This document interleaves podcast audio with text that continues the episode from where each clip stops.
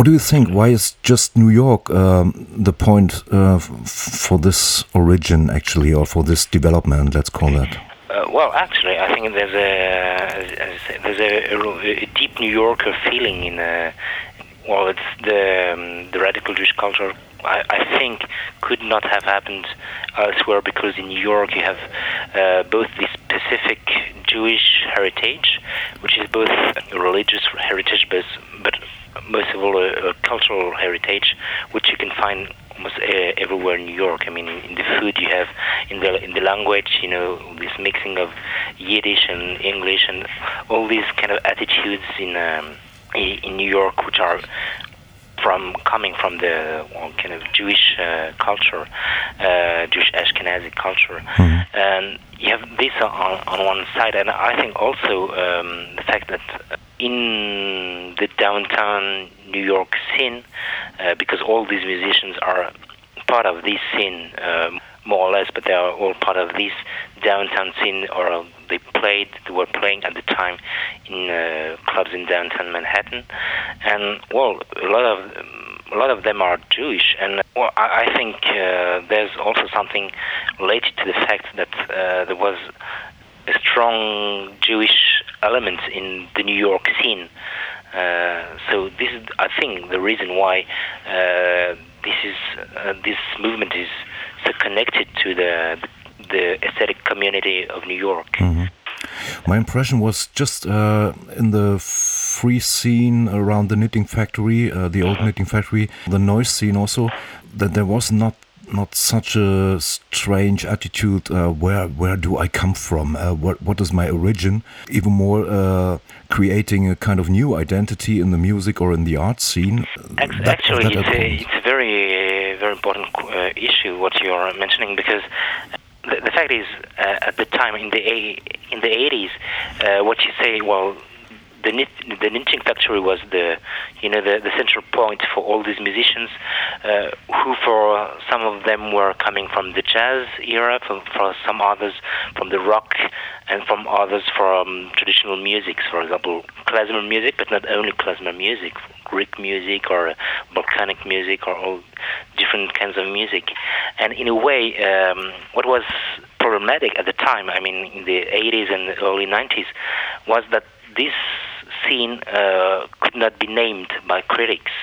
You know, it could not be named as the the jazz scene or uh, only the the rock scene, or you know, there was not um, a name which could fit perfectly to that scene. Mm-hmm. So this, this, I think this is also the reason why the idea of that all these musicians, in a way, were gathered because uh, they had their music had also something to do with Jewish uh, with with Jewishness or with Jewish music or with the you know the um, the history of the Jewish presence in New York.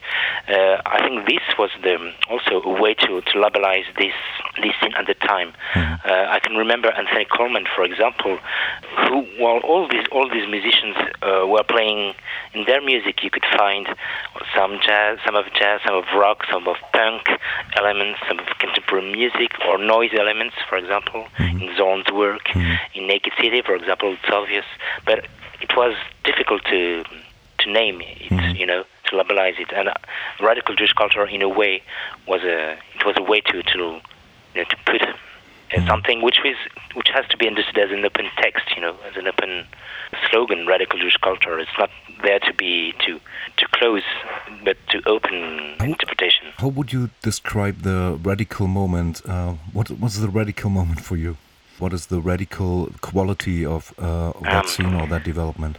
Well, actually, uh, I think the well, I felt for myself, I felt that some projects, you know, it's difficult. Well, there, there, there's a community, definitely, uh, but difficult to, to say that it was a movement. It was not really a movement. It was rather a body of works, bodies of works, and and musicians. And some projects, you know, uh, I felt were very radical, but for each one for different reasons. For example, there's there was a band um, which released a, a, quite crazy CD on on their on the Tzadik label, which uh, the the band is called Kletka Red, and they made really punk, uh, a, true punk and Yiddish uh, album, and this was a very radical statement in a way because uh, radically speaking, uh, sorry, aesthetically speaking, it was really radical because it looked at the roots of Yiddish, but putting it in a very contemporary context. But on the other side, for example, well, Anthony Coleman or John Zorn uh, did very radical projects at the time. Kristallnacht is very radical, mm-hmm. both aesthetically and politically speaking. Also, the exhibition now is um, you even did it in in Paris, um, yeah. and now it's coming to Berlin.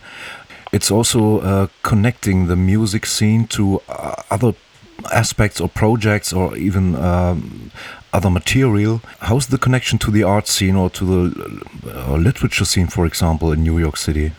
What is also important is to um, understand that these musicians are uh, involving in a in a larger cultural and artistic community in New York. And for example, uh, um, some of the key actors of this of that scene, Zorn, Coleman, and, uh, and Dave Krakauer, they are very interested in in movies, for example, in experimental movies. Uh, there's um, also a film we which is presented in the exhibit uh, by Ken Jacobs, which is one of the, the fathers of, fathers of the New York uh, cinema underground. You know, mm-hmm. the, the Ken, almost the same generation as Jonas Mekas. So there's um, this connection to the to the to the artistic the the experimental movie scene in New York, but also there's a connection with um, different forms. Well, with the literature, for example, there's this um, Lynne Tillman, who's a, a poet and ra- writer who was involved in the Munich Art Project mm-hmm. in, in, 1992, who read uh, texts and. In fact, in the um, this in the radical Jewish culture cities albums uh, on on Tzadik label, there's a very deep connection to texts texts from the Jewish tradition or texts uh, from Jewish literature. For example, Philip Roth, or uh, uh, on, the, on the French side, there's a the Alain Finkielkraut's book, uh, The Imaginary Jew, for example, was a, an often quoted mm-hmm. text, you know, for um, for these musicians. We can also think of you know, contemporary statements by Jewish writers in in America or uh, in Europe. Yeah. Yeah, I love the book. Let's do. yeah, yeah. Be- of course. Because they all deal with the Jewish identity, but in a in an open way. You you know, uh, I mean, just uh, for example, if you take uh, Georges Perec's books or uh, uh, what he did with the um, Ellis Islands uh, stories, yeah. it's all it's relating with the it's it relates to the experience of American Jews uh, in the 20th century with the, this idea of belonging and non-belonging mm-hmm. to this to the Jewish community. Mm-hmm. and this is something um, these musicians felt near, close to. Yeah, that brings me to the question: Do you know something about the impact in in Israel of this mm. scene? Actually, yes. This is also an interesting issue because uh, now in the in the last maybe five or ten years, uh, there are a lot of Israeli musicians who came to New York to well to be part of this uh, movement around the Tzadik Club label, the um, the clubs in downtown Manhattan, and of course they have a different um, background because they first they know Hebrew instead of uh, many New York Jewish musicians who, uh, for some of them, have some hints of Yiddish in their heads, but not really do not very well Hebrew. So they know Hebrew. They know, uh, for some of them, the religious, the uh, tradition quite well, and they have also a different background I mean, politically speaking, hmm. uh, because the the Israeli experience is so different from the New York experience, mm. and also what what they bring to that music is a kind of Oriental flavor, um, uh, taking also uh, claiming an, another.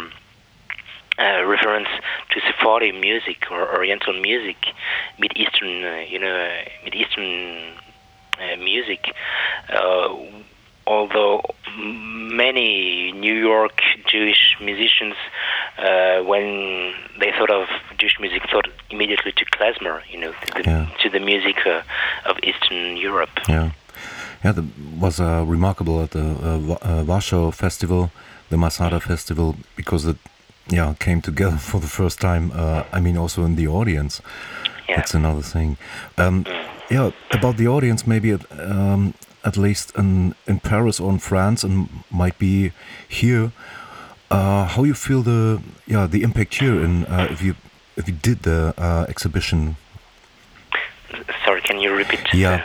Um, what could you say about the uh, the impact here? Um, I mean, the discussions or the reactions of the audience.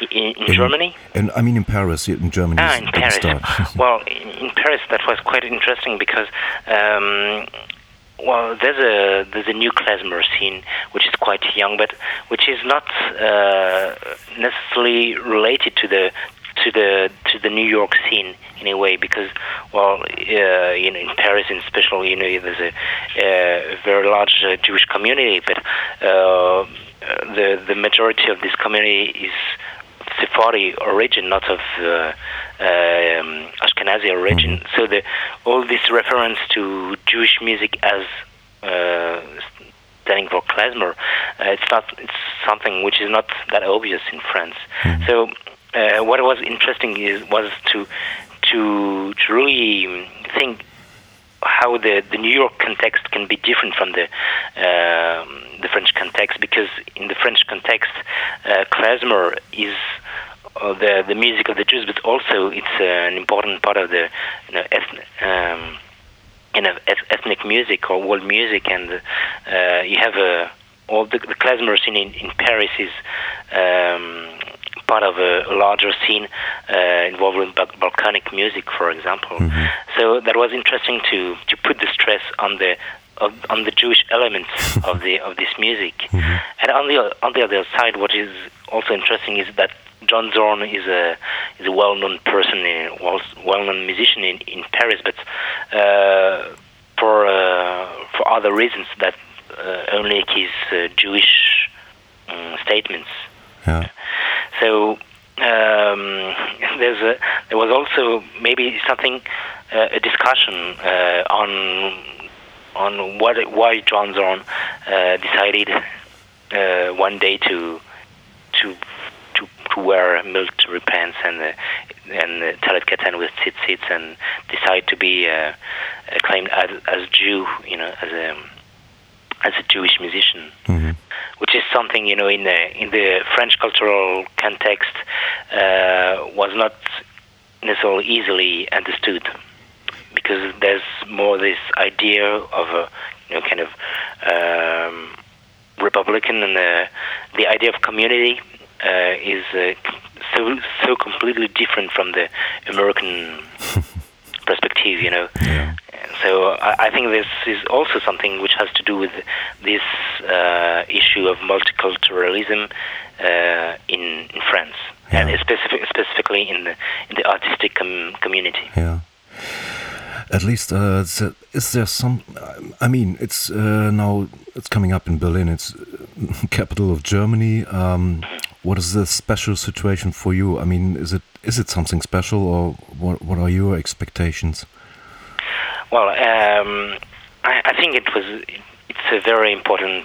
Uh, um, it has a very important meaning. The fact that this exhibition is now presented in Berlin, because uh, obviously uh, the the genesis of radical Jewish culture is closely related to, to Germany, to the Germany in the 90s, uh, because well, the first festival for radical new Jewish culture was um, was made in in Munich, yeah.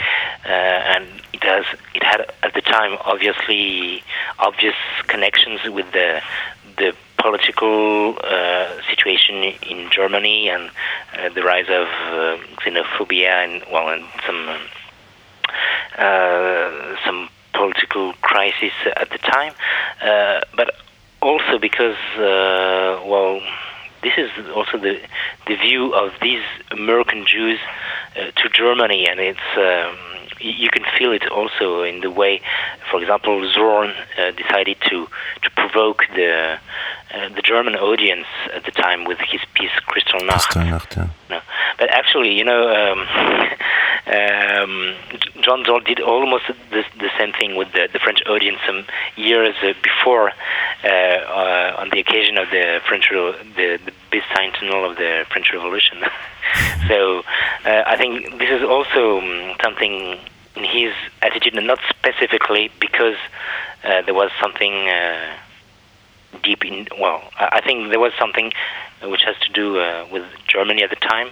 But also, it is in his own attitude as a musician to to provoke and create uh, reactions, you know, to experiment. Hmm. Yeah. So I wish um, an empowerment uh, for the radical Jewish scene here uh, through your exhibition or with the help of um, the exhibition starting just now in Berlin. And of course, I wish you a nice audience, um, and I will you. be a part of it, of course. Thank you very much. Thank you.